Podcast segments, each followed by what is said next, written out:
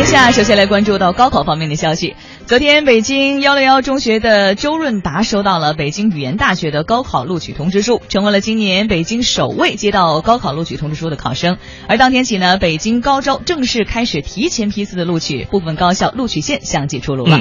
据了解呢，二零一六年考生可以通过微信实时追踪通知书的投递进度，只要关注 EMS 北京公众号，点击服务，我要查询查询高考通知书，通过输入准考证号码、考生号或者是邮件号码，随时查看录取通知书的寄递状态，并可以选择订阅邮件状态变更推送，实时掌握邮件信息。说到这个高考录取通知书，真的是。历史性的一刻，拿到那份书的心情肯定是不一样的。是。我当年拿的时候呢，就是拿的比较晚一点儿，我印象特别深刻。当时好像我是九月十号开学嘛，啊。我是九月三号我才拿到了录取通知书。我就拿的特别的晚，因为之前你知道吗，一直很忐忑，一你你觉得你的分儿是差不太多的，然后呢，你你你，然后专业呢，当时我我考的也非常不错。我寻思怎么还不来通知书呢？太晚了 对啊，然后那边呢，医生好像是有你的名字啊，你你好像通过了，嗯但是没拿到通知书那一刻，你永远是心不落定的，是的是的对吧？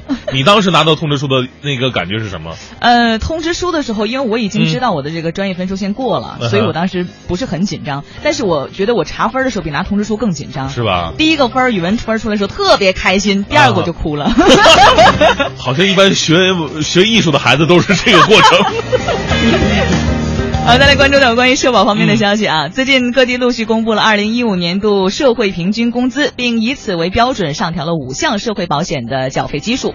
有媒体报道了，许多企业的职工反映了本人工资没有涨，但缴费涨了很多。对此，昨天人社部相关负责人解释说，大部分的职工呢仍然是按照本人工资作为基数来缴纳社会保险费的，只有少数收入偏低的职工和少数的收入偏高的职工缴费基数不是本人的工资。嗯，相关负责人介绍，在规定了缴费下限和上限之后啊，参保者在达到退休年龄之后，如果其缴费工资长期低于职工平均工资的，嗯，呃，则其养老金水平仍然较低，但是其个人实际替代率。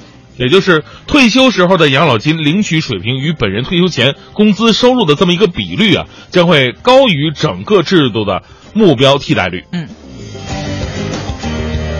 最近呢，可能很多人都关注到了，网络上有很多网红啊都出现了啊。嗯随着网络表演市场的这个发展，网红直播成为了互联网这个传播颇受关注的一个样态。嗯但是，一些表演者呢，以低俗、色情等等违法违规的内容吸引关注，社会影响非常恶劣。哎昨天呢，文化部出台了文化部关于加强网络表演管理工作的通知，首次明确了表演者为直接责任人。而今后呢，网络直播将实行随机抽查，表演者一旦上了黑名单，将被全国禁演。哎，通知要求啊，各地重点查处提供禁止内容等违法违规网络表演活动，包括以恐怖、残忍、摧残表演者身心健康等方式，以及虐待动物等方式进行的网络表演活动。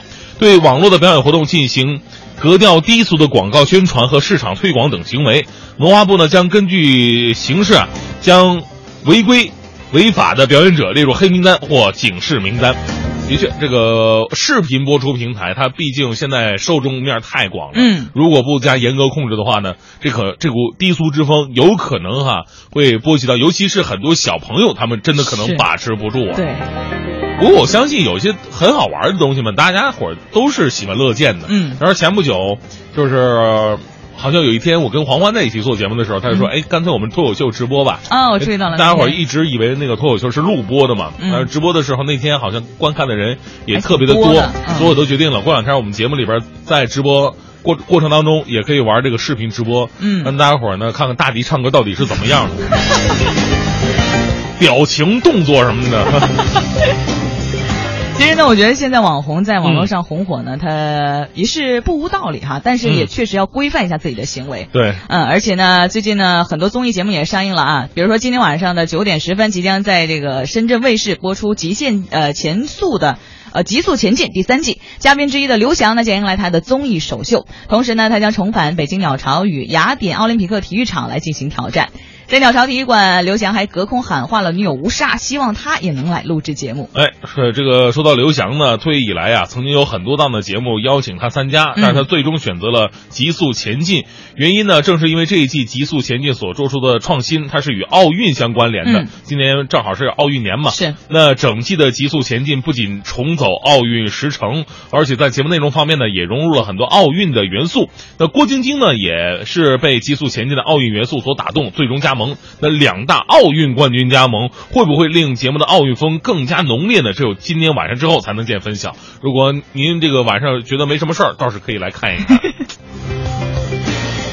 再关注到一条国外方面的消息啊，最近墨西哥一个女记者去洪水灾区报道的时候，据说呢怕鞋被水浸湿了，而让两名居民抬着她走。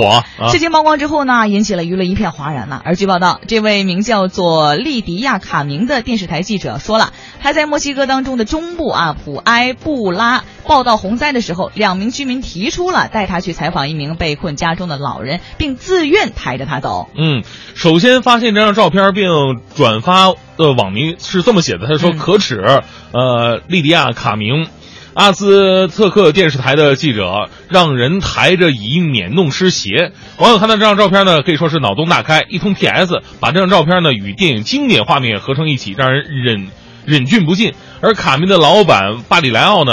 并不觉得这事儿可笑，他发表推特解释说：“说这名昨天已经被解雇了，我对发生的事情感到遗憾。”嗯，的确，这个作为记者，他往往冲在第一线，别管第一线是好事还是坏事哈，他都得冲上去。是，呃，但是从这个记者的素养上来讲，这位女记者确实是做了一个非常不好的表率。嗯，因为我以前在南方待过，在台风来临的时候，你知道，广播电台的记者就算是。我不需要采访到画面，但是我为了让大家伙通过广播来听到台风的声音，听到海浪击打在这个墙壁上那种爆裂的声音，他都要在最危险的地方，然后举着这个录音机，然后再再录录这些声音，嗯，特别的辛苦。我看过一个这个视频，就是有在台风期，然后抱着大树在采访的那种。那哥们还特瘦，我心想这活儿应该我来呀，是吧？我都不用抱树，往那一站就吹不走我。我我最经典的是，当时电视台有一个记者，因为电视台你知道这个机器都会比较贵一点，嗯，他们把机器看得比自己生命都重要。是。然后有一次他们去采采访这个台风天，下面都是巨的巨深的一个积水，没膝盖了。然后他走着走着就是没走好，就往后仰倒下去了。嗯。这时候吧呢，如果用手撑一下，他能撑得住。但他用手撑的话，那机器就掉了，肯定会掉在地上，掉水里边。于是他双手高举着机器，人就直挺挺的躺在水里。这就是专业素养。对，最后呢，就是人已经被水淹没了，然后双手还举着机器停在上面。当时我们在旁边拍手叫好，过了两分钟才想起来把他拽起来吧。所以，对于一个记者来说，或者是其他职业的人都应该有职业素养啊。对对对。嗯，最近我们再来关注到这个体育方面的消息。七月七号，北京时间，二零一六年世界女排大奖赛一档总决赛第二日较量呢，在泰国曼谷展开了。面对小组赛首个对手荷兰，中国女排攻呃攻篮表现起伏比较大，在大比分两度领先的情况之下呢，遭到了对手翻盘，二比三惜败了小组，出线告急。五局呢，比分为二十五比二十三、十四比二十五、二十五比十九、二十比二十五和八比十五，荷兰力夺了总决赛的首胜。嗯好。